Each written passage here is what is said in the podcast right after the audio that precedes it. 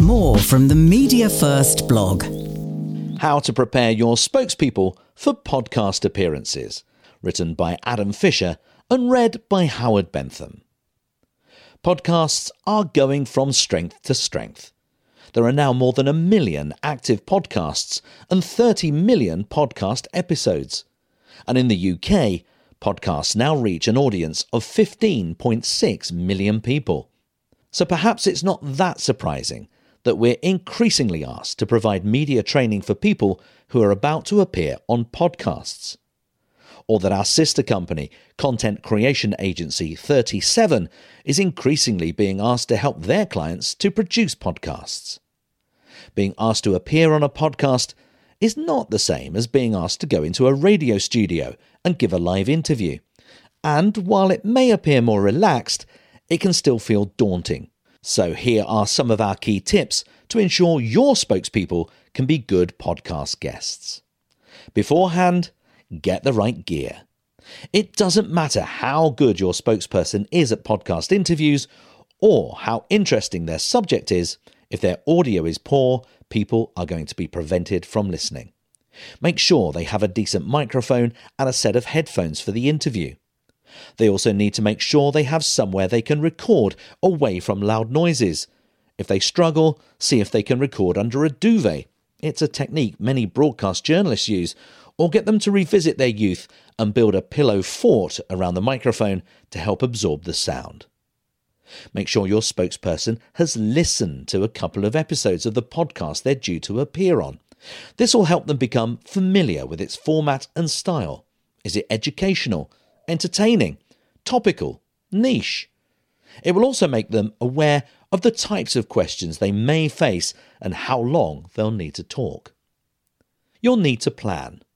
You don't want your spokesperson to come across as sounding scripted when they appear on a podcast, but just like any media interview, they need to be clear on what they want to get across and consider what they might be asked. A temptation with podcast interviews with their more relaxed feel can be to ask to see the questions in advance. While that can provide some reassurance, it should be avoided. Spokespeople who see the questions are likely to rehearse their answers, and when they do that, they'll sound scripted when the podcast is recorded. Practice makes perfect. So try to make sure your spokesperson does a run through ahead of their podcast interview It'll help them to ensure their technical setup is working and enable you to evaluate how they perform. This preparation should involve finding out how the podcast will be recorded and ensuring your spokesperson is comfortable with any technical aspects they may be asked to do. For example, in the current virtual world, podcasts may be recorded on Zoom, Skype, or Google Hangouts and many podcasting producers are now using software such as Riverside.fm, which provides a much higher quality of audio. Or they may be recorded as a double ender, where each person records themselves using things like Descript, Audacity, and QuickTime, and the audio is put together in post production. Podcasts can also use audio recordings from smartphones, where the spokesperson will need to send their file over. Another good practice option is to consider using the new social media platform Clubhouse to practice speaking in public.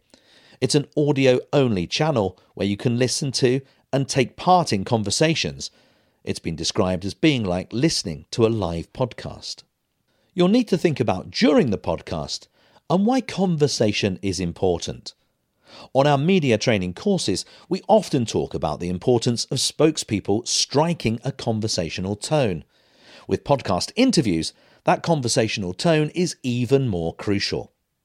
Even niche trade industry podcasts tend to have an informal, fireside chat style feel. The key is for spokespeople to be natural, to use the same language they would if they were chatting to a friend or a colleague over a coffee or in a pub. It also means treading carefully with notes. While it can be reassuring to have them by your side, it can be easy for your spokespeople to fall into the trap of reading them, and that will make them sound scripted and robotic. The average live news radio interview is about two and a half minutes long. Podcast interviews are unlikely to have the same time constraints. Your spokesperson could be interviewed for around 45 minutes, some podcasts are 90 minutes long and feature the guest all the way through. This means there is greater scope to get messages across and share stories and anecdotes. These will help your spokespeople bring their messages to life, add credibility to proceedings, and help them connect with the audience. As well as the stories, spokespeople in podcast interviews also need to be prepared to face plenty of personal questions. Why?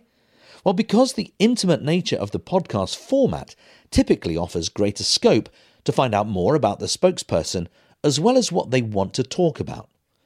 So, while your spokesperson may want to talk about a new service or product, many of the questions could be about the person behind it. Listeners want to find out more about the person who's in their ears. Personal questions, even those that appear innocuous, can be tricky for spokespeople, and there have been plenty of examples of people being tripped up by them in different media formats. So, podcast guests need to spend time thinking about these types of questions and planning how they would respond to them. Think about questions like What is your biggest failure or biggest mistake? What would you have wished you had known at the start of your career? What is the most common myth about your industry? And what is the biggest challenge you have in your role right now? When we cover radio interviews on our media training courses, we stress the importance of getting messages across early. This is partly because of the time constraints of the format, and also because the audience is likely to be multitasking. People typically listen to the radio whilst they do something else. They're driving, working, or cooking. They dip in and out of what is being said. Podcasts are different. The audience often subscribes to them, is invested in them, and can listen to them when it's convenient. Some people have specific podcasts for when they're working, going for a run, or trying to get to sleep. They can pause it and stop it when and as often as they like. Podcasts are also more likely to be listened to through headphones, which raises that intimacy level and means the audience is more likely to actively listen. This means the interviewee can be more relaxed about getting their message across and can wait for more natural opportunities to use it. You'd not find us recommending spokespeople to ask questions to the journalist during our media training courses, but podcasts, as we've already said, are different. The scope for longer interviews can naturally lead to more natural conversations, and conversations normally involve more than one person asking questions. So don't be afraid as a podcast guest to ask a few questions back to the host. Podcast interviews have a different shelf life to broadcast ones. While news interviews are quickly dated, podcasts don't age in the same way. They're not necessarily consumed as soon as they come out. People may listen to them weeks, months, and even years later. Spokespeople need to take care to avoid saying anything too time sensitive. One of our current working journalist tutors says you can hear a smile on the radio. It sounds weird, but it helps to bring that all important energy and enthusiasm into an interview and the same applies to a podcast, where it can also help to create warmth. The audience will sense if you're talking with a frown. After the broadcast, you need to promote it. Find out when the podcast is being published and promote it through your organization's social media channels. People often feel uncomfortable watching or listening to themselves, but reviewing any media appearance is a crucial way of identifying what went well, what could have gone better, and what could be done differently next time. You could also ask the podcast host for feedback on how your spokesperson performed. They may have a different interpretation of how the interview went and could provide some useful advice.